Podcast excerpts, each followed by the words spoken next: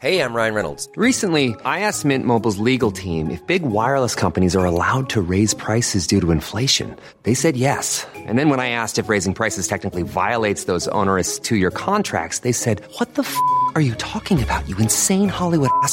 F- So to recap, we're cutting the price of Mint Unlimited from $30 a month to just $15 a month. Give it a try at mintmobile.com slash switch. $45 upfront for three months plus taxes and fees. Promo rate for new customers for limited time. Unlimited more than 40 gigabytes per month. Slows. Full terms at mintmobile.com. Burrow is a furniture company known for timeless design and thoughtful construction and free shipping, and that extends to their outdoor collection. Their outdoor furniture is built to withstand the elements, featuring rust-proof stainless steel hardware, weather-ready teak, and quick-dry foam cushions.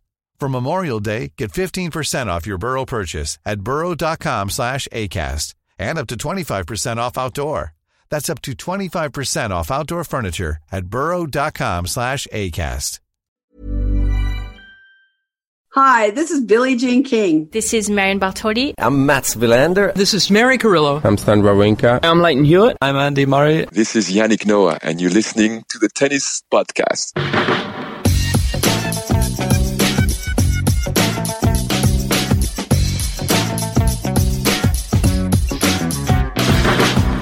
Where's day two of Australian Open relived? I'm not sure we can live up to day one because uh, I've not really been able to think about much else since we recorded that show about Yvonne Goolagong Cawley, Catherine. She she's almost made me want to look up more stuff about her and listening to people that have responded to that show and written to us and it, it feels that she's really got under the skin of everybody who's who's remembered her who particularly people that were around at the time, which is, I suppose, kind of the whole point, really, isn't it? Yeah, Pat Roberts is all of us, apparently. I'm not sure she's listened yet. Oh. Ooh. My mum tends, tends to be a day behind with the podcasts. All right. That's good. Uh, I, I, drew attention to somebody that I know who I'm sure will be interested uh, in that show over in Australia. Uh, and he said, Yeah, I'm a bit busy at the moment. I'll probably get round to it about March.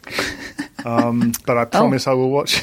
I will listen to it. but anyway, um, it was it was a pleasure to do it, and um, we have more for you today because we're fast forwarding a few years from Yvonne Goolagong Cawley's time at the top and her winning Australian Open titles in the 70s. We're going through into the 80s in, in particular to concentrate on.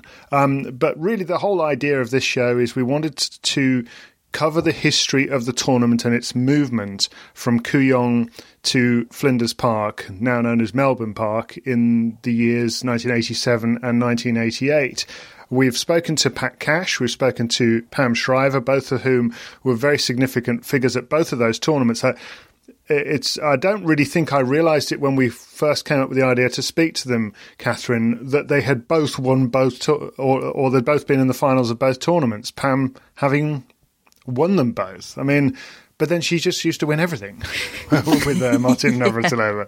yeah, um, yeah. It, it, it's interesting. It was obviously heralded, and we'll, we'll come on to talk about it lots. Heralded it, it, there's this huge seismic change for the Australian Open, not just the change of venue, but perhaps even more significantly, the change of surface mm. and the change of balls that we'll hear Pat Cash come on to talk about.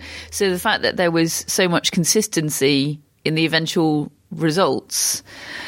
I guess what does that tell us? I guess it tells us that the greats are great for a for a reason, mm. and um, champions adjust. Is it champions adjust?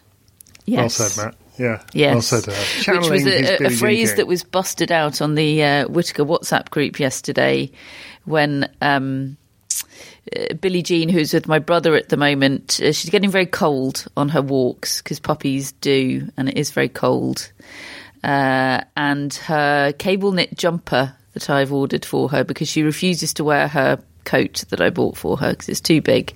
And um, I love it because it makes her look like a superhero, but she is not a fan. So, anyway, I've ordered her a cable knit jumper. It hasn't arrived, and she had to go for a walk. Uh, and Math fashioned for her a um, a tea towel coat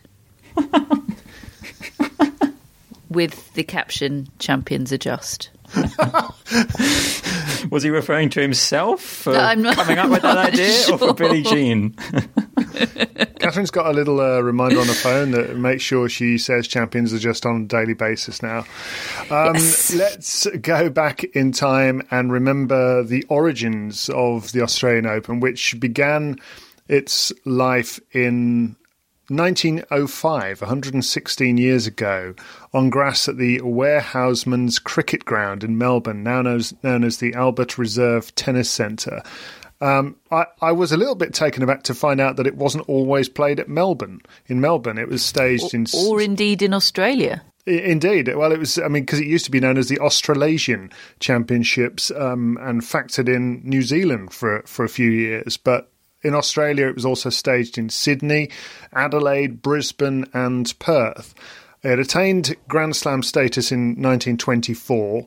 Um, but I mean, we've we've covered it in in parts with Billie Jean King and and talked about it separately, but it often just wasn't populated by the top players. There were there were so many players that just didn't take part. Part of that was obviously geography and back in the day and difficulty getting there.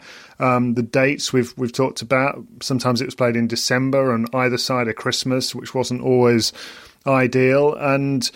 But as Billie Jean King was telling us, the, the professional game was beginning to thrive at that time, and yet the Australian Open and all the Grand Slam tournaments remained amateur. So there was that discord between the two, and it ruled out a lot of these top players. In 1970, for instance, uh, several big names didn't play at all. Uh, because they were employed by the National Tennis League, uh, the professional game, people like Rod Laver, Ken Rosewall, Andres Gimeno, Pancho Gonzalez, Roy Emerson, and Fred Stolle um, meant that they just didn't enter the Australian Open, didn't offer sufficient financial guarantees for them. So that tournament in 1970 was won by Arthur Ashe on the men's side, and Margaret Court won the first leg of the Grand Slam, the calendar year Grand Slam. And I was quite taken aback to find out that at that point, Billie Jean King, who'd been in the last two finals at that point, then went on a 12 year uh, hiatus from the tournament. She just didn't play the tournament for the next 12 years. She did come back and play in the early 80s a couple of times, um, but she was in her prime in the 70s and just didn't play the tournament. And uh, 1970 would have been the ninth of Margaret Court's 11 titles. So from 1972, it did set up a permanent home for the next 16 years. It was played in Kooyong. Um, and Steve Tignor, the writer for Tennis Magazine and Tennis.com, he wrote about that period of the game and history that the 1970s was the decade of the Pro Tour invasion. In those days, the momentum was with the ever expanded ever expanding circuits. They were played in modern arenas for big money and had hopes of competing with the world's major team sports. The Grand Slams, by comparison, were still played in creaky private clubs built in the early years of the century and were run by the game's even creakier old amateur guard. The majors looked like a relic from tennis's fast vanishing past. Nowhere was this more true than at Melbourne's Kooyong Stadium, site of the least grand of the slams at the time, the Australian Open. By the early 70s, the sun was setting on that country's 20 year run of dominance. The stars that took the Aussies' place were from almost exclusively from the US, Europe, and South America, and they were happy to avoid what was then a late season trip down under. The tournament was played, as we've talked about there, in December for much of the 70s and 80s. And get, get these for a few stats. Bjorn Borg played the Australian Open in 1974, never came back. Jimmy Connors made the trip twice in 74 and 75. Chris Evert and Martina Navratilova each made one appearance in the mid 70s before skipping it until the, the early 1980s. And not only was the Aussie Open an inconvenient location at an inconvenient time of year, the main court at Kooyong had an inconvenient incline at one end. We'll hear more about that from Pater in a little while. Imagine that. It's basically you're playing on a slope. Um, by the 80s, though, Steve It, writes. it can't be inconvenient for both players. That's a, that's a very valid point, Catherine. There are, in fact, there are certain football teams that manage to get big old FA Cup runs out of a sloping Yeah. pitch. Um, I'm looking Well, at you change Yeovil. ends.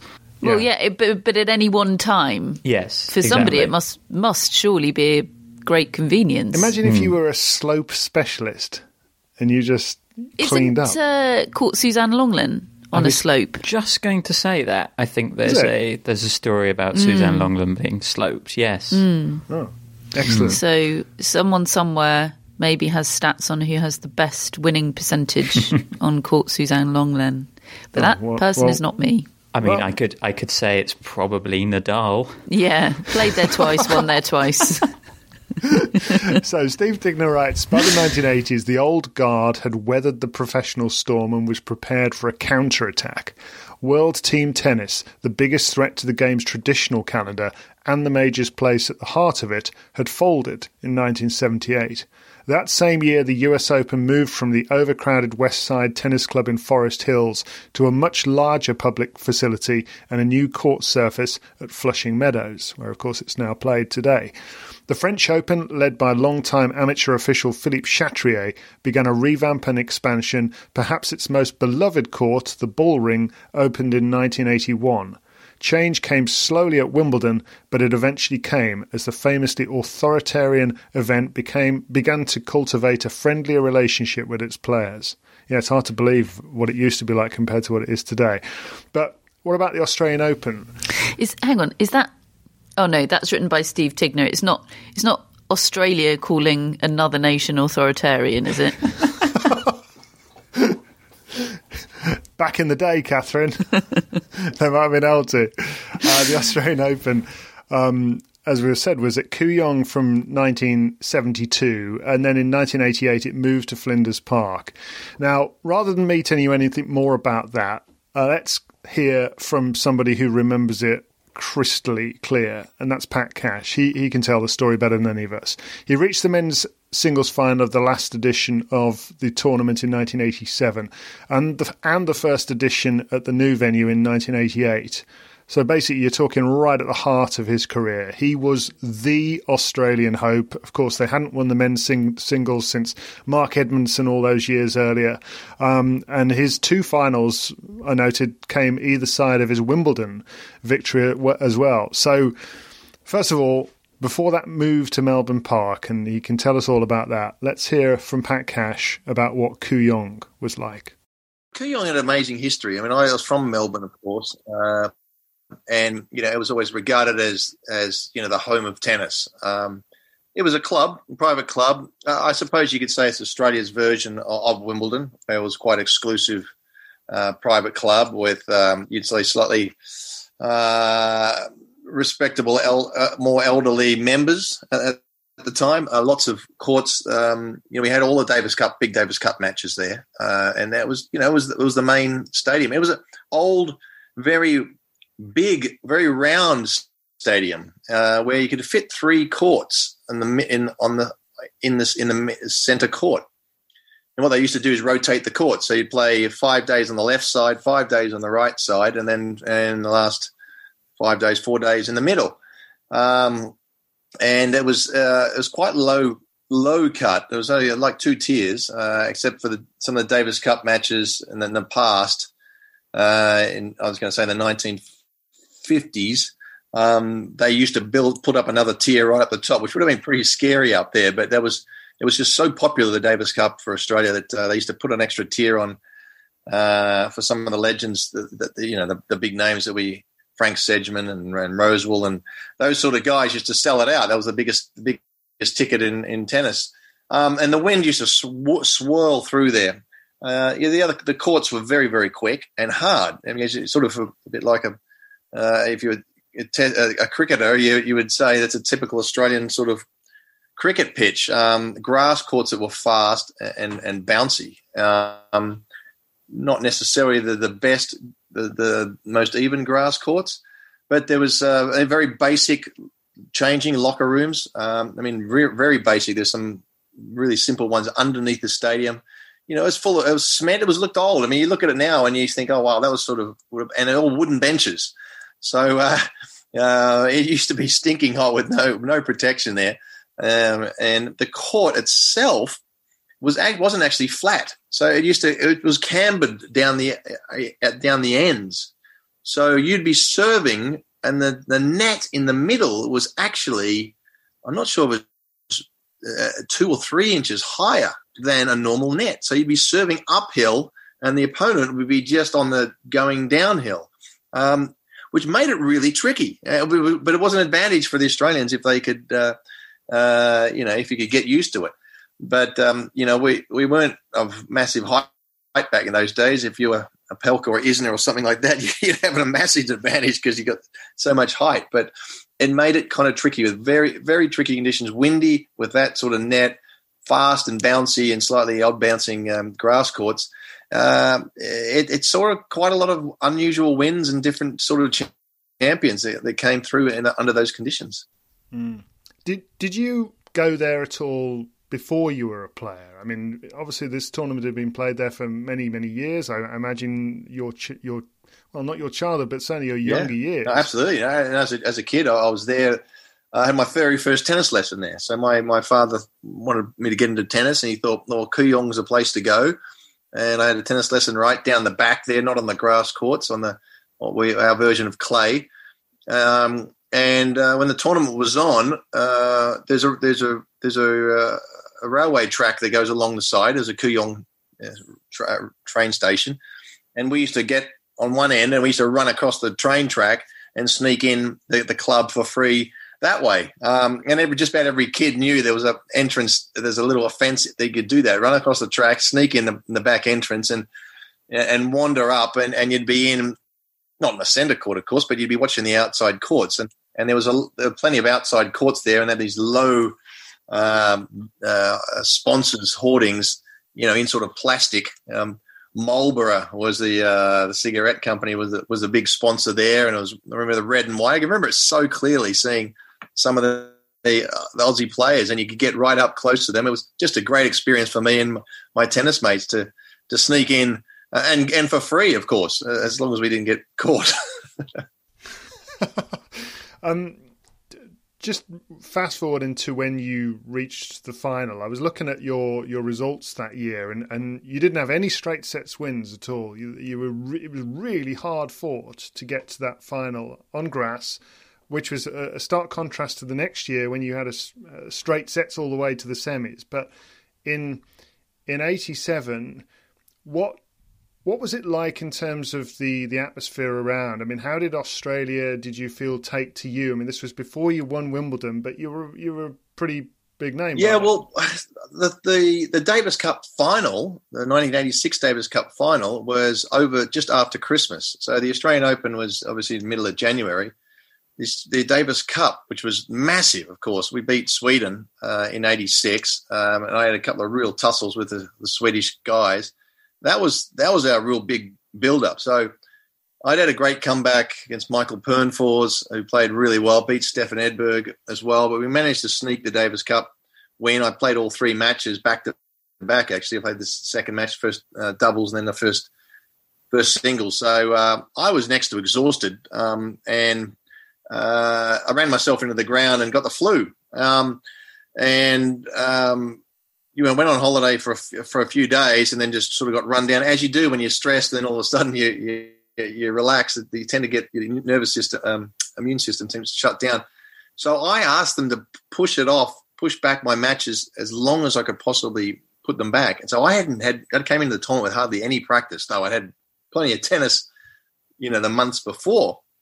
So they they pushed it back to literally the last match that they could possibly put, and and so I had a crammed schedule, and as you, as you said, I, I, was a bit rusty to start with, and and I sort of fought my way through to um, you know the quarterfinals, playing uh, playing Noah. Uh, very windy day where I damaged my shoulder. It was it was good enough to get get through Lendl. Um, on a, I said it was a quick grass court, so that was a big adva- you know a big advantage to me. Um, and of course, the crowd were, were, were, pumped. You know, I was Australian Davis Cup hero uh, you know, along with my teammates, of course, was a team team effort, massive team effort. But you know, I was the guy they thought you know could finally win the Australian Open again. That's since uh, 16 years or whatever it was before. Um, and so, you know, I had, I had plenty of support uh, before, be behind me, and and um, you know, I made my way to the final, and uh, you know, Stefan Edberg, who I'd beaten in the Davis Cup final, was obviously looking to for some form of revenge against me. Yeah, of course, and it was a, and it was a heck of a final. I've just been watching some of the highlights. have you ever seen it back since? I have seen some highlights actually reasonably recently because uh, I'm coaching a player and I wanted to. She had no idea what I played like, so I had to dig some out on YouTube. Um, it was, it was, uh, yeah, a really interesting match because you, you, if you have a look at it now, uh, if you, people go on and watch it, they'll you say you say okay, very windy day with a really quick and quite uneven grass court. Uh, you can see how myself and Edberg were, and I wasn't serving particularly well because of my shoulder. So I was just sort of getting the serve in and running as fast as I can. And and um, you know, I was uh, I was actually I was never debating defaulting the match, but I wanted to somehow get a, a pain killing injection into my shoulder just to survive through one day. Uh, I mean, I could barely lift my arm, but I got through the got some physio on it and got out there and. Stefan just destroyed me in the first two sets. My reserve was just, you know, not up to speed. But I was able to put a little bit more onto it in the third set and, and got the third set. And then the fourth set, he's I don't know what happened with him, but he started fading away. And uh, I was up a double break and end of the fourth set. I'm thinking for the first time, I, I thought well, I was just happy to be out there playing. There's no way I could win this match. I'll just give it a shot. And all of a sudden, I thought, wait a minute, if I get through this fourth set quickly enough, um, I'll, I'll lead into the fifth set, fifth and final set with a bit of bit of momentum. Unfortunately, my shoulder went completely dead, and I served.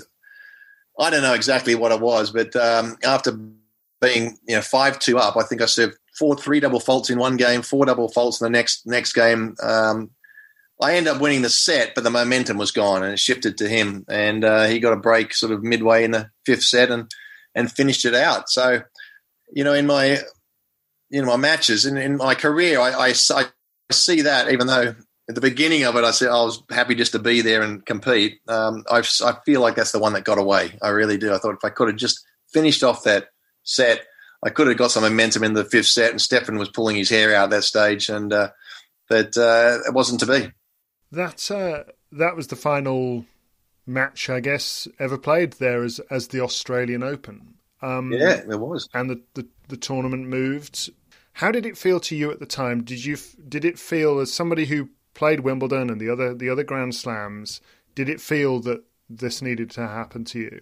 Well, we wanted a good big tournament. You know, we felt the Australian Open needed an upgrade, and at that stage, some of the, the players were starting to come back. They they they messed around with the dates a little bit and uh, tried various dates. They tried it before Christmas, which was, I suppose, the first, the last tournament, last Grand Slam of the year. Uh, nobody really came out. Then they tried it just after Christmas. Of course, nobody came out then and then they moved it back to mid mid January, and the players started turning up. So the last year, you know, we had Lendl, we had McEnroe, we had um, you know Becker, we had all the players. There was a there was a, a big big tournament, um, but it still didn't have quite the prestige. And I think Tennis Australia realised they needed that. So um, we wanted to keep it on a fast fast court. So we were really sort of fighting to say, well, Kooyong, can you know, can you build the stadium up? Can you make a bigger stadium?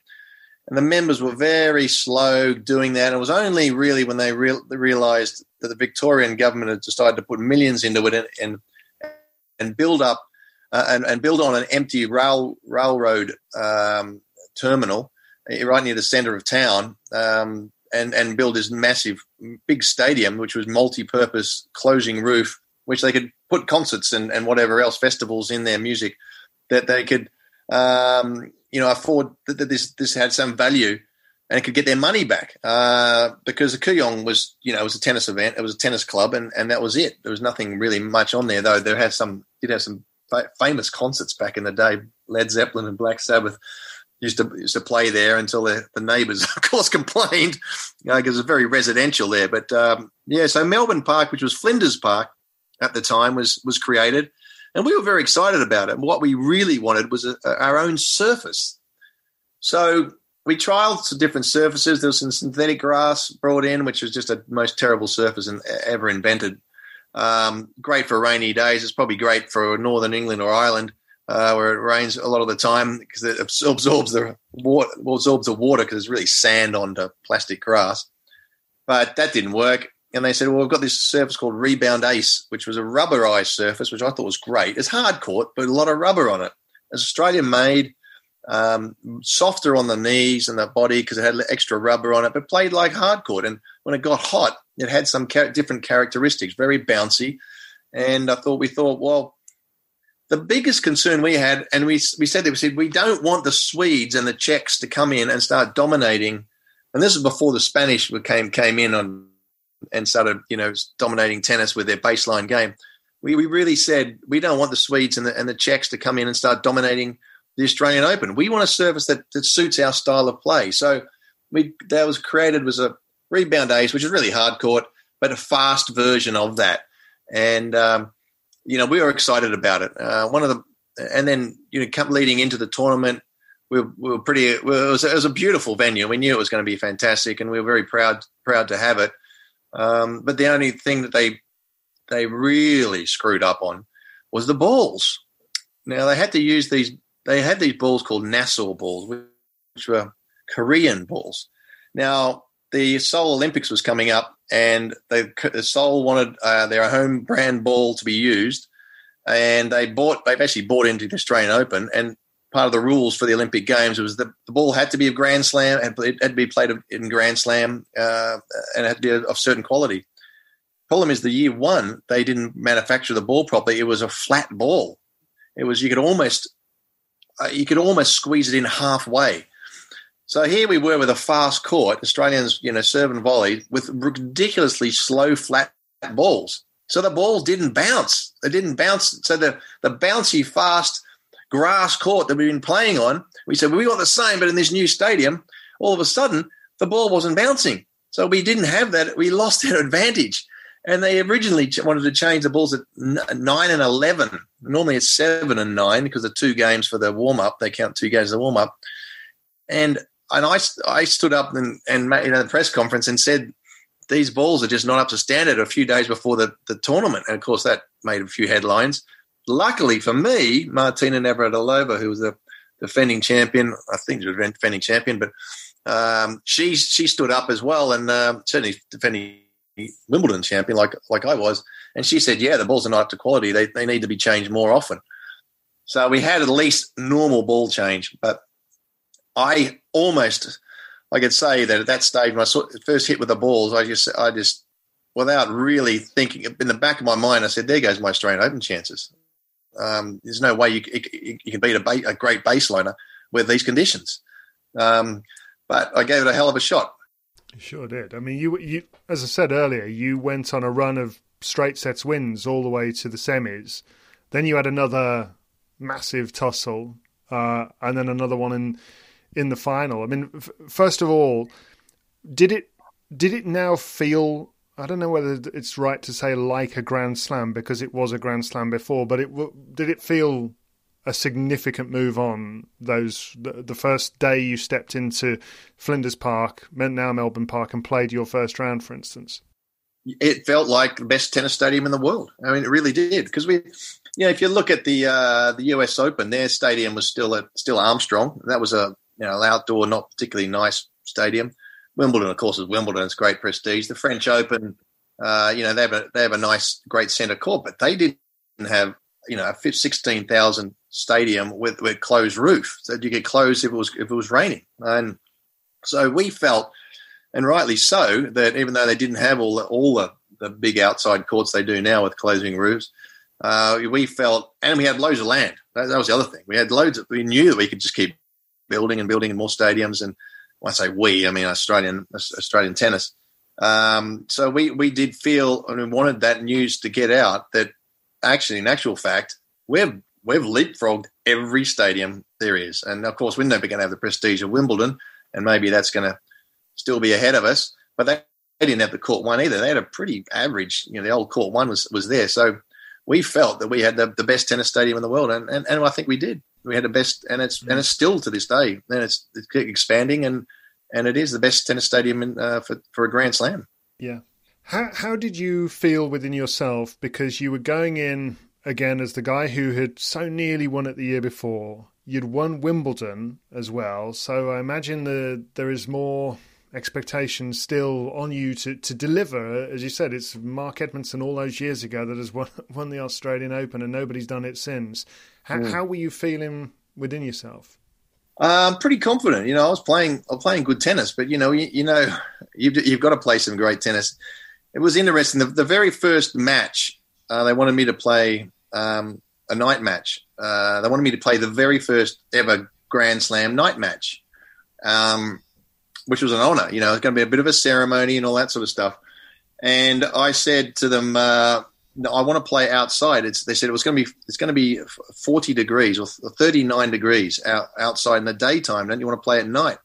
I said no. I want the court as fast as I possibly can because of the you know the, the balls and and and and I said I'm a bit worried about the player I've got to play first round. You know he's he's a he's a good player. He's coming through really quickly, and um, they said, "Ah, oh, you don't worry about him. You know, you'll, you'll beat him easy." I said, "No, look, I don't want to take any risks here. I want to play this guy called Thomas Muster, who, of course, ended up being number one player in the world. But they didn't really know him, but I knew him. We all knew how good this guy was, and so um, I wanted to play in the in the boiling hot, fastest possible conditions.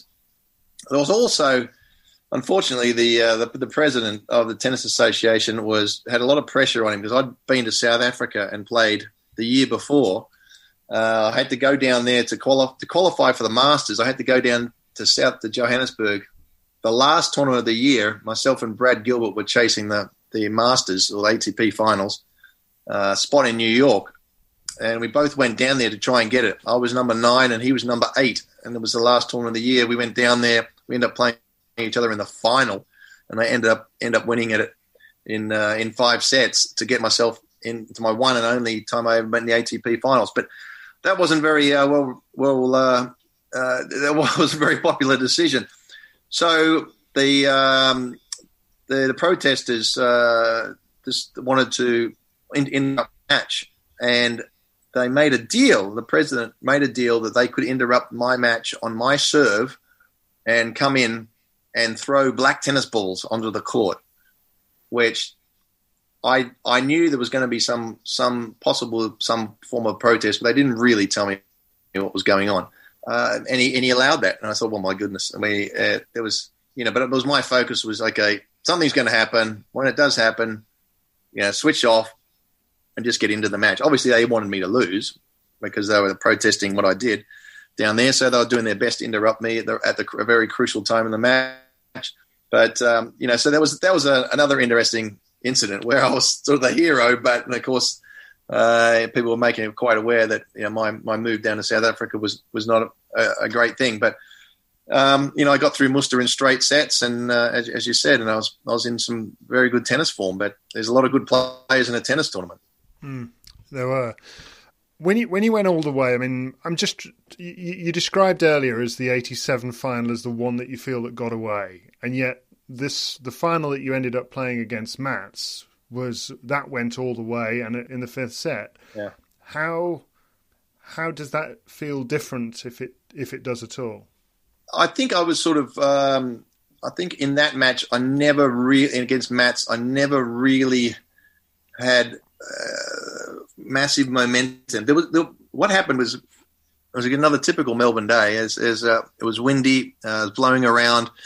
Um, forecast was that there was going to be some rain, so I knew there was a possibility of some rain delays. Um, Mats got out of the blocks pretty well, got me up a set and a break, and then it, and it rained, uh, which was great for me. So I, I, went in and I came back and I broke back, won the set, and won the next set, and it was uh, well, it was up a break in the next set, so it was almost exactly flipped around completely the other way, and uh, you know, I was really on top at that stage, and and and the rain, the rain came, um, so I broke my momentum, and then we, you know, and you will know when we talk together on, on Five Live on the radio how adamant I am about about uh, medical timeouts and all these things breaking up momentum. I mean, this is just a classic case. Sport is all about momentum, and here I have the Australian Open final. One rain delay certainly helped him. One rain delay certainly helped me, or the other way around. Um, when he came back out, it was a, it was a real tussle. Yeah, I got the serve out the third set, um, and Mats went played really well in the fourth set.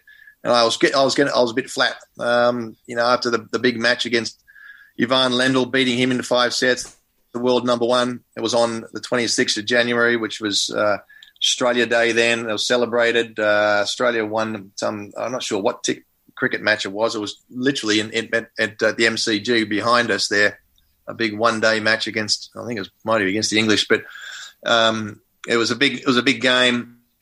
Um, and I just felt a little flat, so Matt came at me, and and uh, so at, at, you know, getting into the fifth set, he certainly had the momentum. So I never really had had a chance to, to get on top like I like I did in the '87 when I was clearly in the lead, but um, you know, just the, the serving, the shoulder went went went dead. Uh, against Mats, it was just nip and tuck the whole way, and he got up early break in the fifth. I broke back, played some really good tennis uh, to get back, and um, you know, he broke my serve at hmm, was it seven seven six? Yeah, I think seven seven six in the in the fifth set, and and served it out. So, so you know, I walk away from those matches going, uh, yeah, they're heartbreakers. I mean, I literally every time I walk into Melbourne Park, um, it, it breaks my heart a little bit. To say that I'm not one of those guys that his name is, is on the, and I came so close twice. Um, uh, but that's you know that's the way it goes, and I, I can honestly hold my head up and say, you know, I played just about as well as I could. You know, I mean, given the circumstances, you're never going to be 100, 110% fit in a, in a final. You know, you know that. There's, you played a long two weeks of tennis. And, um, you know, considering everything, I, I played pretty well. And I can walk away from that going, you know, those were beaten by a better, two better guys who were just a fractionally better twice than me on, on two days. Mm. I I, I, I get that now. Here you are, many many years on, and you can reflect on that. I just wonder how you would have felt at the time, because one of the themes that that we've come across in reliving all of these great matches from the past, so many times the defeated finalist does an interview on court or does a speech and says, or is told, "You will win this one day." you know, and that's that's it's obviously a, a, lovely sentiment, and it's one you want to. It's one the crowd gets involved with, and they, they feel sorry for the person who's lost, and and and it seems especially. I mean, you would have been what twenty three, um, twenty four, something like that, and you, it looks like you've got all these years still ahead of you. Yeah. Did you assume or, or believe that this title was going to be yours one day? I mean, you've reached the last two finals. No, not at all, really. Um, it actually took the stuffing out of me that that, that year, that two years, uh, and I'd come back from a, some bad injuries, so it took a massive effort to to get back from some injuries. Uh, I, I, was a young father, so I was dragging my family around the world as well, uh, my two kids. Um, to be honest, I just ran out of gas, um, and I, I kind of needed a year off. And then um, the way life life has it is that uh, you know I broke my Achilles tendon, and that was sort of the beginning of the end. So you know, I had two, a couple of good years, but um, yeah, and, look, another little caveat to the to the uh, to the end of that match, and, the, and the, certainly the, the, victory speech. When when I lost to to Stefan, um, you know, they asked me to come and make a little speech at the last at Kooyong, and you know, my my wording, I suppose, wasn't it wasn't unintentional, but it wasn't it wasn't meant to be bad or anything, but you know, I got out. I said, "Thank you. You know, thanks for the sponsor, thanks for the tournament and all that." And I said, "Look, I'd like to thank." And the sponsor was Ford, Ford Motor Cars there. And I, I said, "Look, I'd like to thank Ford and all that junk, but I'm going to leave that to Stefan." Anyway, Ford got upset because I called their cars, called them junk. Um, yeah, and it was it kicked up behind the scenes, kicked up a storm a storm, and I wasn't being supported by Tennis Australia. Pat, you've got to do this. This is what you've got to do. You've got to write an apology to. I said, I said it was just a term of phrase, you know. I didn't call them junk. I just said the junk as in he'll make all the he'll do all the speeches, he'll do all the thanks. Oh no, that's not the way they said it. They're thinking of pulling out of the tournament, all this sort of stuff. And I said, you know, in no of terms, get stuffed. I'm not doing it. So when I got to the final, that next next year they said, "Do you want to make? You want to come up and say say a few words?" And I said, "No, I'm not going to say any words because you guys, Tennis Australia, didn't support me at all. And you know, you know, you could have, you could have done it. So I didn't actually. Probably the only runner up in history not to actually get up there and, and say any words. And so you know, I, obviously I was pretty up, I was pretty exhausted, and I was pretty upset because I'd played a match, you know, unbelievable match, and here I was lost two two times in a row. But um, you know, Mats and I are, are, good mates, and you know, we there's a lot of media and all that sort of stuff you do after the match. It was an, and and because they also they closed the roof, so that was the first time their final had been, been closed. So the second time after the second rain delay, they closed the roof.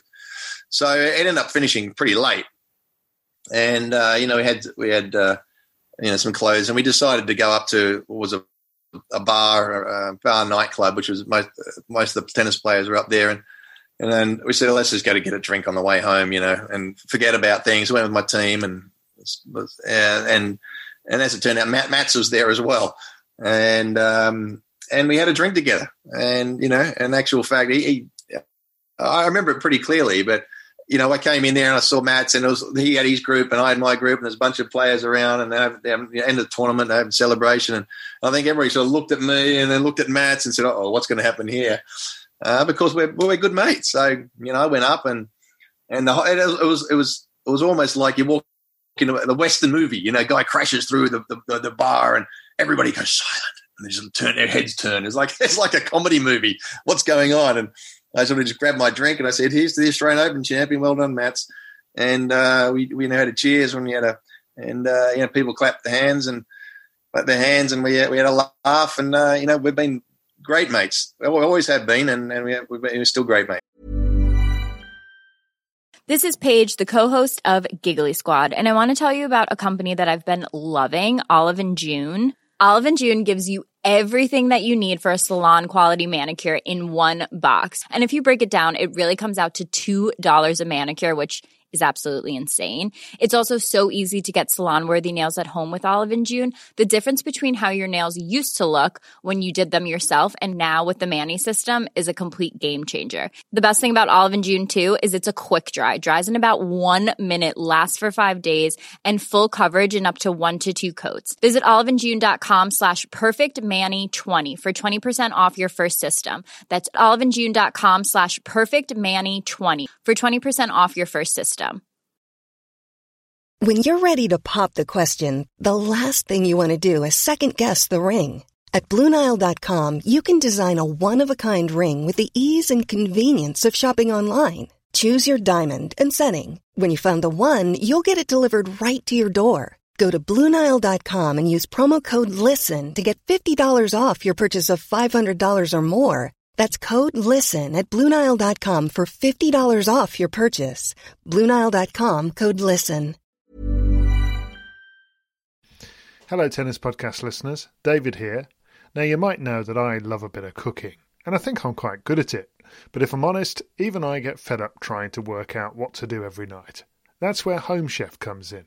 Being able to put together a delicious meal without the long prep and the cook times, well, that's pretty cool. Home Chef provides fresh ingredients and chef designed recipes conveniently delivered to your doorstep to simplify your cooking experience.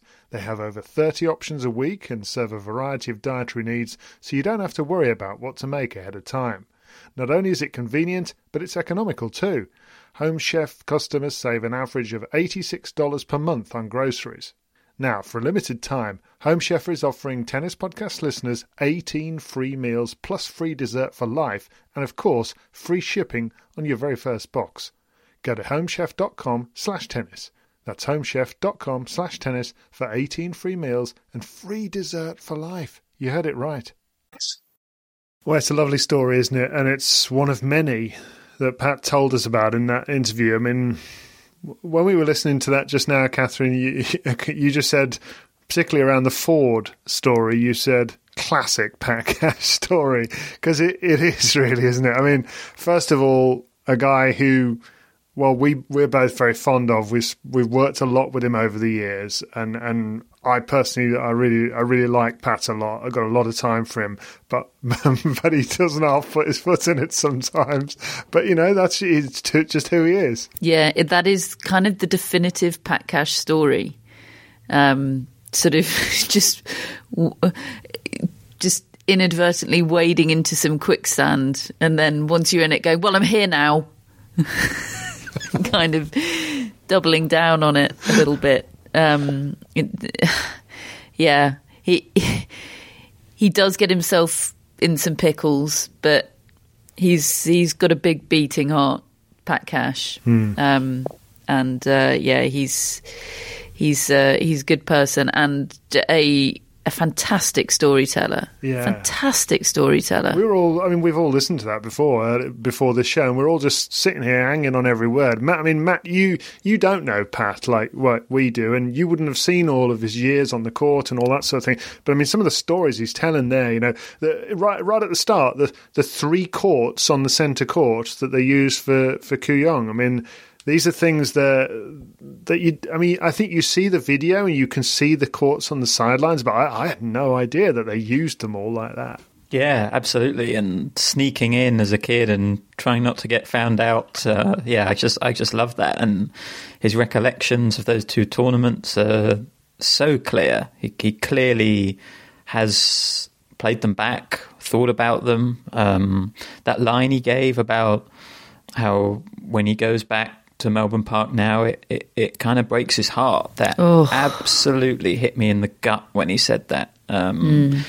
Completely reminded me of what Mary Carrillo said about John McEnroe and Roland Garros. How he he still walks around there with a with a heaviness and with a weight, knowing that knowing that he never won it and let that lead slip against Lendl in '84. And um, yeah, I, I think we can think of these these Grand Slam venues as full of brilliant memories because those are the ones that we celebrate all the time. And you know, you all the slams have a parade of champions and whatever, but you know they don't they don't always invite back the former finalists and they've got some tough memories in those places obviously he loves the australian open and everything about it but i can imagine that it is difficult to keep keep returning there and keep playing back that those moments in your mind where your life your career could have been quite different if just something had gone your way um, yeah it, I'm, i was really moved by that And here in the UK, we perceive Pat Cash as somebody who had the ultimate moment. He won Wimbledon. Um, You know, he was never a world number one. He was, you know, I find it interesting him saying there that he he only qualified for the what's now the ATP finals the once. You know, in terms of his ranking, um, and consistency, winning that one Grand Slam and it being at Wimbledon, you know, that was that was great crowning achievement for him. Probably about about par. Um, but in Australia, I think he's perceived quite differently because he didn't win that home slam and because he lost in those two heartbreaking finals. It makes me think of what if Andy Murray had just won that 2012 US Open and had and had only ever lost in Wimbledon finals, and you know his the way he would be perceived in this country would be completely different if he had if he had never won a Wimbledon. Um, and obviously, Pat's ended up spending.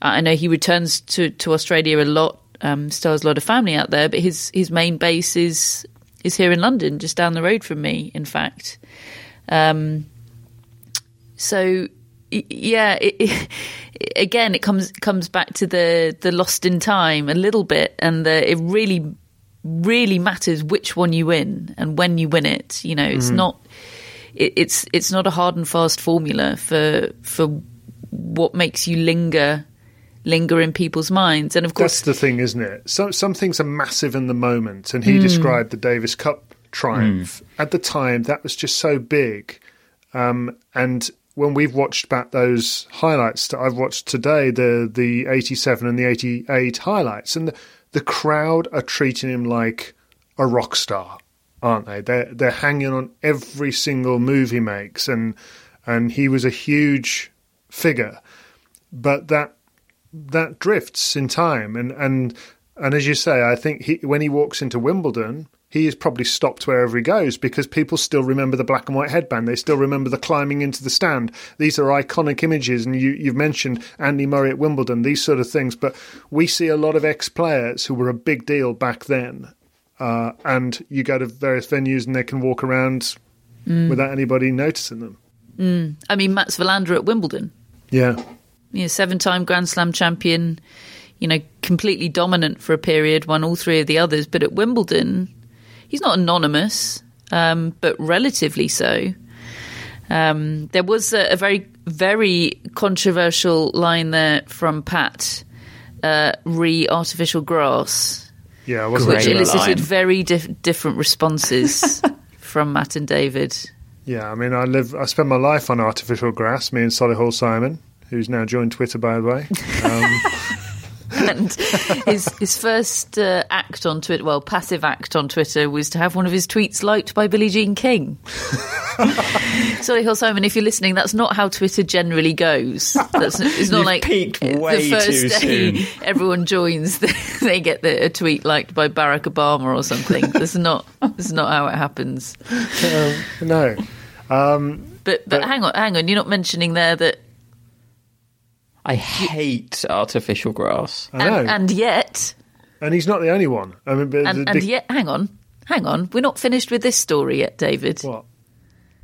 Well, Matt hates it, well, yeah, he, he hates it because I love it, and I could take him out on but it. But he still beat you on it. No, he no, we didn't play on He played me artificial on- he played me on Oh. concrete. If he'd played I've me on my surface, that memory in my head. We played on a proper surface. yeah, Ooh. it would have all been very different on that surface. Right. To okay. be continued. Um, uh, I remember Judy Murray slagging it off as well.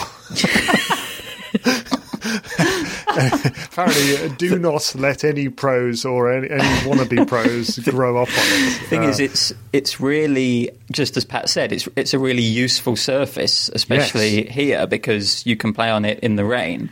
And I just associate it with school tennis matches in the rain on a windy, cold day, and it just being a thoroughly miserable experience. Everything I everything I don't want tennis to be, I associate with artificial grass and surfaces. those are the conditions when we're having our rematch, Matt. Gosh, Um, we had very different school experiences, Matt.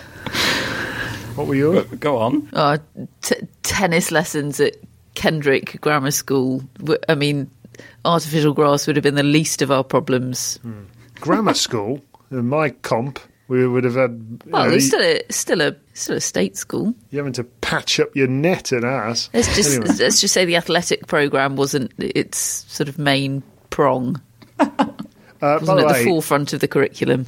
The, the, the, the lost in time element, fortunately, is somewhat uh, solved by YouTube, and, I, and I'm very pleased to hear that Pat Cash is uh, introducing his own style of tennis to his now pupil, his new pupil, uh, Wang Qiang, who's one of the top players in the world and who he's coaching now. And I mean, she. I wonder what she thinks. It'd be fascinating to to know what she thinks when she sees him play tennis. back I then. wish she, you know those. Uh, have you seen those uh, YouTube videos of uh, the teenagers Mm, that reacting watch to songs. reacting to songs from like the eighties and nineties? Yeah, they're great. I haven't seen those. They no. are so great. The one where they, the one where they uh, watch uh, Phil Collins Mm. in the air tonight, and their reaction when the uh, when the drums come in. The best thing to do with that video is to, this is going to sound weird is to play the video on mute, and you can still tell where the drums come in because their facial expressions change so so dramatically. it's really great. I can't remember what they're called or what the YouTube channel is, but a, a, a search of teenagers watch music. Okay. Uh, well, it- they've it spoken will- to Obama and everything. They're like huge Yeah, now. yeah, it's a, it's a really big thing. But I can imagine that that Wang Qiang watching Mm. Pat Cash beat Ivan Lendl in 1988 would would have been the sort of tennis equivalent Oh, of that. come I'd have liked I to watch it. He looks cool and he's so Oh, Yeah, no, no, Oh, no, they no, they're love not it. in. Do They, they? Yeah, yeah, they yeah, love no, it. no, it's not a, it's not a um, sneery thing at all. Is it not? Oh, No, no, it's lovely. It's Oh, really, really lovely. Right, well, let's end this podcast. I want to go and find that. Yeah, Um, yeah, no, no, it, it's uh, it's really uplifting. That's very good. Very good. Okay. Uh, well, I should tell you as well what I found when I went to Kooyong. I've only been once, and it was the first year I, I went to Australia to cover the Australian Open for BBC Radio, and I went I went probably a week earlier than, than I normally would these days, um, just because I wanted to see some of these places that I'd heard about. Because Kooyong was the place it was the pre-Australian Open tournament as I knew it. I didn't, I hadn't really cottoned on that it used to stage the tournament itself, and but it's it held and Pete Sampras used to play. I remember the in the nineties, Pete Sampras would play Kooyong as his warm-up event for the Australian Open, and it was just a series of ex- exhibition tournament uh, matches as it is today. Um, but when I went and found it, I could not believe my eyes. With my 2003 eyes, uh, used to what a Grand Slam tennis venue looks like, I couldn't believe that this place staged a Grand Slam tournament or, or used to. Um, because it just look it, it's like like Pat's saying it's just a little suburban tennis club to to my mind and even even the center court I know they built stands that that they wouldn't have for the for the exhibition but even so you cannot believe it. I mean, the clubhouse is absolutely beautiful. I have to say that it's it's classic old style celebration of the sport. It feels a little bit like I imagine the International Tennis Hall of Fame might look, trophies everywhere and, and a big celebration. But it's it's so much smaller than even I would have imagined. Would it be like imagining a Grand Slam once having been held at Queen's? Yes, I would say probably so. I would say Queens, because I'm used to Queens with all the stands up, that felt way bigger to me in 2003. I think when you take the temporary stands down that, that Queens builds, it's more like that, yeah. Although I would say Queens seems bigger and more grand, really, than uh, than Kooyong did, to, to just in terms of feel, at least. A be- wow. beautiful place to go, though. And. Um, and a really special experience to have, have witnessed it. T- Twins, the new trend is the uh, YouTube oh, good. channel. Right, fine. I, um, um, I was kind of amazed reading about this story and listening to Pat Cash there, just how seamless that that transition appears to be. Other than the other than the mix up with the balls, everything you read is that it was just immediately a, just a huge success, and I think that's that's a that's a feat in itself because people are very reluctant to change, very resistant to change, and Kooyong had all this history, and and to leave that behind, I imagine was was quite difficult. I imagine there was some trepidation as much as there was excitement about what what Melbourne Park could bring. But yeah, I, I think partly it's because they knew how necessary it was. Mm. But but even so, you're right. I mean, when you think of all the football teams that we know that have moved from classic stadia in uh, that they've grown up in and that they're always going to be linked to, you know, whether it's Highbury or Upton Park and all these, these and then they move to these new quite soulless mm, stadia. That's the word, isn't it? There, there was none mm. of that really. What are you with... trying to say about the Madejski, David? that's the worst of the lot. Um, oh my goodness! You're going to move on. Uh, Pam Shriver was also there in uh, 1987 and 1988. Won the doubles with Martina Navratilova at both events. Uh, let's hear what she remembers about uh, Kooyong and then Melbourne Park. Well, I kind of went through three stages of playing the Australian Open. The, the, time I played in 1979, which was the year after I got the finals of the US Open at 16, I actually played four tournaments during the summer circuit in Australia, but went home for Christmas, which is when the Australian Open was being played. So I didn't even stay for the Australian Open, which now is crazy. I think that was a year either Chris O'Neil or Barbara Jordan won it. Um, okay, so then the next year, 1980, at Kooyong, the, the women's field became significantly tougher. Uh, virtually everybody started to come down. It took a couple of years for the ATP to then join and and play at full strength but it was obvious, very similar to how the US Open outgrew Forest Hills, that the Australian Open, if it was going to stay on the same level as the other three majors, needed to do something major. And they did. And they got the government to be their partner. They got away from a private club. I can remember in 86 and 87, it was a couple of years before we moved. They had us testing different surfaces, and it was this surface tried called Rebound Ace that was rubberized. I actually hated it. See, like 20, I won 21 singles titles about half on grass. So, like when there was not going to be grass courts on a second major because the U.S. Open had already moved away from grass, it was devastating to my grass court game. But it was the right decision for the Australian Open. And in 1988, when all the players walked into that facility, to see Rod Laver Arena with a roof that closed and to just see uh, the beauty of that facility. It was really incredible. Yeah, that surface. Uh, I, I've read a few quotes about how it seemed like the perfect equalizer for for tennis, the most level playing field, if you like, for both styles of, of play. But there was also the, the element of how it seemed to become a little sticky in mm. the real heat. What what were your memories of playing on it? Well, uh, in 1988, a lot of people don't realize that the two lead up tournaments, Brisbane and Sydney, were still played on grass. So, of course, what was I going to do? I was going to play both those. I actually won both the grass court lead up tournaments because I, I, I'm like, I got to play these. There's no way. I don't care. I'll come in ill prepared. And I'll remember flying from Sydney to Melbourne. And I think even the day I won the singles, we went just to go over for like a half hour hit. And it wasn't like your normal hard court, David. It was like your feet, you, you didn't pivot. It Well, just wasn't the same. So like I struggled a lot. I I'm six foot one. I had the serve volley game. I found it extremely jarring. Um, I didn't I didn't like it from the start, and I didn't have the best attitude about it either because I think in my mind it was like this surface is replacing grass. I think now the the more traditional hard court surface is what you say. It's like this very neutral, equal surface for all. Anyone has a chance to win on it. But I, I wasn't a big fan of the rebound ace, and I can in my mind visualize so many sprained ankles, quite a few torn ACLs, because as it got hotter, it did get stickier. Did the did the change of venue, Pam? Did it change your perception of the tournament, the size of the tournament, the significance of of winning it? Well, Martina and I, um, we lost our first year at Kooyong, and then we actually won seven straight Australian Open doubles. So it was uh, we won our last couple of majors at uh, Melbourne Park. I think '89 was our last of 20.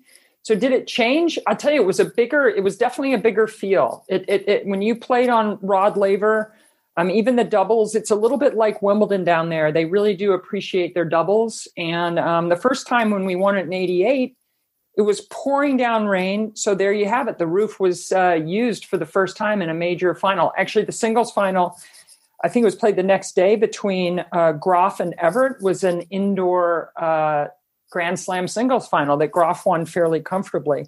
Uh, so yes, Catherine, it had a very different feel from the little club at Kooyong that had like sheep or goats mowing the lawn up on the hills above the grass courts. Bring back the sheep. That sounds great. yeah, it's um, it's it's fascinating to read up on it, and um, we we we had Billie Jean King as as our guest on the podcast uh, recently, and and and one thing she really got over to, to me that I don't think I fully appreciated was that the Grand Slams were not everything back then, or at least the Australian was particularly the poor poor relation, wasn't it? Right, and that's why a lot of this, some of this conversation about uh, Margaret Court's number uh, of twenty four is inflated so much with her what eleven Australians at a time when during a lot of those eleven not all of not most of the top players didn't didn't make the trip down. Using the example of my first australian open in 79 i mean i was around the top 10 in the world. It had been a major finalist. I went home for christmas to my family at age 17 instead of trying to win my first singles major. I mean that's now it's just like it sounds crazy but that's that's what it was. So um you know, I have to give us, and and the thing about the Australian Open through the years is, uh, and now under the leadership of Craig Tiley for so many years, they just seem to make it bigger and better every year. They bring in, I think the U.S. Open did it too, where they brought in like this whole entertainment part of it, where you you came to a tennis tournament, but you also came to an entertainment event where you could listen to concerts and you could see radio shows with the you, you could actually see the broadcasters in their little protective broadcast booths uh, out on the grounds. Um, just when i think about walking around um, melbourne park it's like it's sensory overload but it's a blast. I missed that blast. I think that pretty much sums it up doesn't it? It's a blast. And yeah we miss we miss that. Um, I, I, love hearing her stories, and and uh, uh, as Matt said halfway through that interview, the casual manner in which she says, "Yeah, we won the last seven titles held at Kooyong." they were unbeatable. Um, but, but uh, yeah, I mean, between Pat and Pam, they've really summed up what a an impressive feat it was to move to Melbourne Park and it to become what it is now. I, I think personally, I think overall, I know Pat liked the rebound ace, and I, and I, I enjoyed watching it. I, I think overall they've got it right now. Uh, the the surface, and if you think about the rest of the the stadia that they've built since then, okay, we might may not like the name Margaret Court Arena, but the actual facility itself with the reclining roofs, having three of them. I mean, it it is mightily impressive, Catherine, isn't it? I mean, you've been you've been coming for best part of a decade as well now. I mean, it's um, where does it stand out of all of them as a as a sort of venue? For, for me personally, mm. top, I think, probably. Mm. So it's hard to argue with, with three roofs.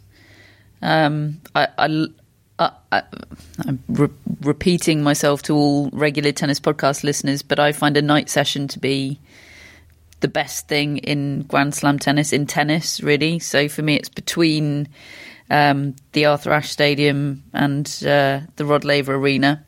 Although, obviously, obviously, we did sort of experience a little taster of what night sessions are going to be like at the French Open. Hopefully, warmer in the future. I won't. I won't judge them on on what we've seen so far. So I'll um, I'll add them into the mix in the future. But the watching experience on Rod Laver Arena is as good as any in tennis that I've experienced personally. Mm. Right, you, Matt?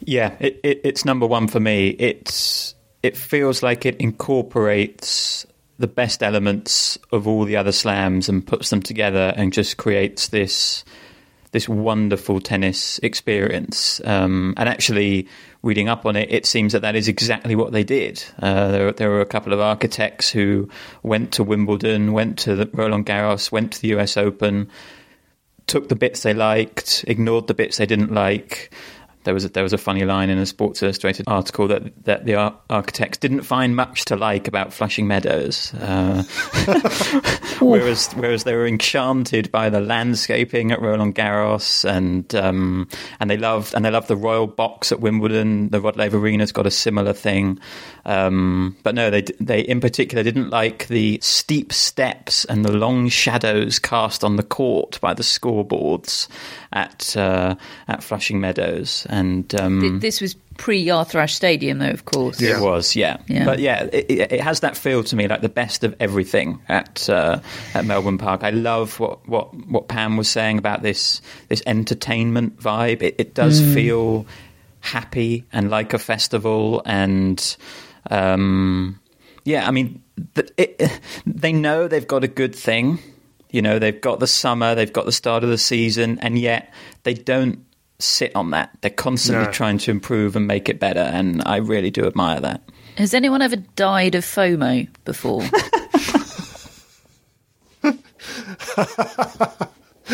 Let's not test it out. no, and well, not I, about. I think, I think I am. no. yeah, it, it's right now. Uh, as we're about a week and a half away from what will be the Australian Open, uh, we are missing that prospect enormously. I am because I'm a very small person. Uh, I am dreading the day that all those tennis players get released, and we just get smug posts. You say you want them to have a rubbish glorious. Time. No, I don't. I just I want to be a bigger person that can be happy for them. You just want just, to be there. You just I just want to be there. Join yeah. in. Is I want to join in. What are you saying? Yeah. Um, Oh well, next year hopefully we can, we can go back. Um, I mean, but I, I mean, I know it's there's more to it than this, but I mean, look, Andy Murray desperately wanted to go, didn't he? Oh, he, um, he, wanted to compete. I feel like we should set up a support group. Um, I mean, look, he's he, he's missing out, as we know. We we touched on it a couple of weeks ago, and that's been confirmed now. He's not going to play the Australian Open this year, and and he's he's just devastated. He's, by, by he's all... frozen out. Yeah, gutted that, for him. That was his caption on his um, snowman. obligatory snowman Instagram mm, post. Yeah. Frozen out of the Australian Open. Yeah. I, I, I feel you. I think we're still going to enjoy it when it's all on our TV screens. we're going to be buzzing. Daily podcasts we're going to be doing for you, and we hope you're going to enjoy them. But we've still got um, a couple more editions of Tennis Relived to come for you this week, and we're going to be uh, uh, bringing you 1995 in a couple of days' time. Pete Sampras's Tears and all that. Uh, and then we've got 2017 to revel in on Friday. Am I missing anything else, folks? Any other contributions before we go? Maybe a word for the as, as again as, as as Pam alluded to, that 1988 Australian Open significant in so many ways. One of those ways is the start of Steffi Graf's Yeah. um, golden calendar slam. She um, she only lost. I was reading she only lost 13 games in the first four rounds of that tournament. Then she beat Hana Mandlikova 6-2, 6-2. Then she won her semi-final 6-2, 6-3. And then she led Chris Evert 6-1, 5-1 in the final before Evert had a bit of a, a bit of a comeback and made that second set competitive in her last ever Grand Slam final. But um, yeah, just incredible. And Janine Thompson, her, her second round opponent, summed up the experience of playing Steffi Graf saying, Well, we'd only played one game when I asked myself, What the hell am I going to do? Which, um, I, I, I, I did. I think I did know on some level that that was the final that year, but I, I don't think of Steffi Graf and Chris Evert overlapping at all.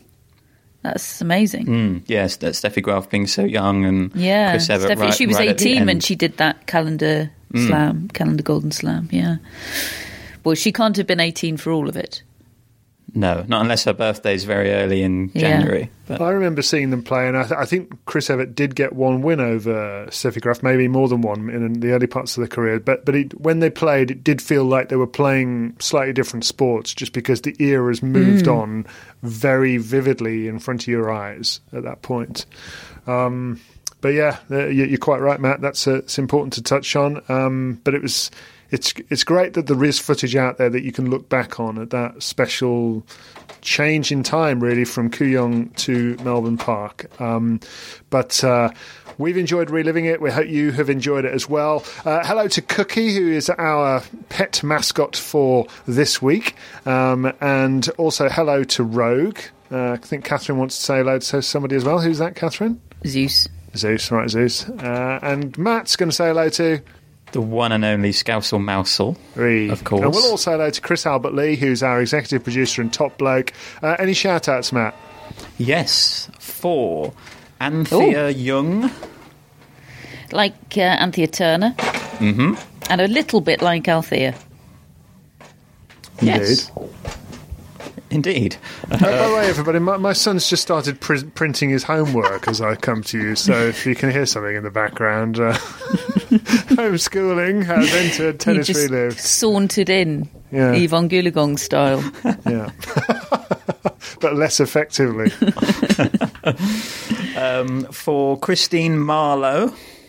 Oh, Hello, hello, Christine. Christine. I often get called Christine when people get my name wrong. Caroline and Christine. Yeah. And, and Marlowe, that's that's your neck of the woods, isn't it? Yes. Uh, yes. Isn't that where um, Kate Middleton went to school? I don't no know. idea. There's a famous girls' school there, I'm sure. Anyway, very, very nice. Yeah. Mm, And finally, for Matthias Caro. Hang on, you said there were four. No, I said there were shout outs for Oh. the following people. He's too Sorry. quick for us, Catherine. Matthias. Oh, Hello, Matthias. Great It's name. always three. It's always three shout outs. Matthias is a bit like that, the Albion player Matheus Pereira, who is just an amazing player. We um So- my we had a my brother had a German uh, exchange student called Matthias or Matthias that came to us when well, my brother would have been about 14 so I would have been about 11. Yeah, he was a weird bloke. I, I must prefer ours, don't you? He uh, he used to sit all day. It was when we had a we had one family PC and it was in a sort of communal area, and he spent the whole week just on that PC playing the flight simulator and doing his own um, own sound effects,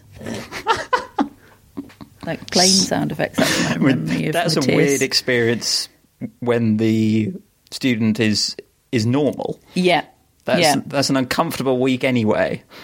Yeah, I refused to do my uh, French exchange because just anxiety about it was too high. And my parents supported me in that decision, so I can only assume they were also scarred by Matthias. But Great name, though. Matthias, uh, thank you so much for your support of the podcast, and thankfully you're way better than Catherine's exchange student. Not mine, my brother's. You don't anyway. you, you don't happen to remember your German exchange student surname, do you? It wasn't it wasn't Caro, was it? I really hope. Really not. hope it wasn't. I will check in with uh, my brother and see if he can remember. I mean, Math had to go and stay with Matthias, and yeah, Mm, yeah, I'll I'll check in for further Matthias stories. Excellent. Right. Okay. Well, enough of that. We'll be back in a couple of days. Thank you, Matt. Thank you, Catherine. Thank you, Pam Shriver and Pat Cash, enormously because it was just so great to hear their stories. Hope you're enjoying this series of Tennis Relived. We'll be back in a couple of days.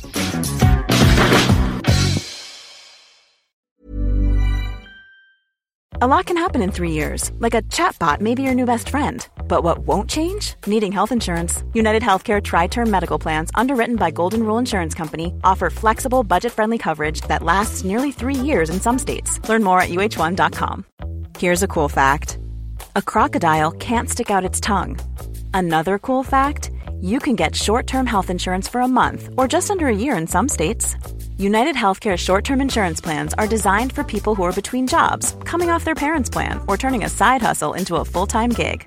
Underwritten by Golden Rule Insurance Company, they offer flexible, budget friendly coverage with access to a nationwide network of doctors and hospitals. Get more cool facts about United Healthcare short term plans at uh1.com.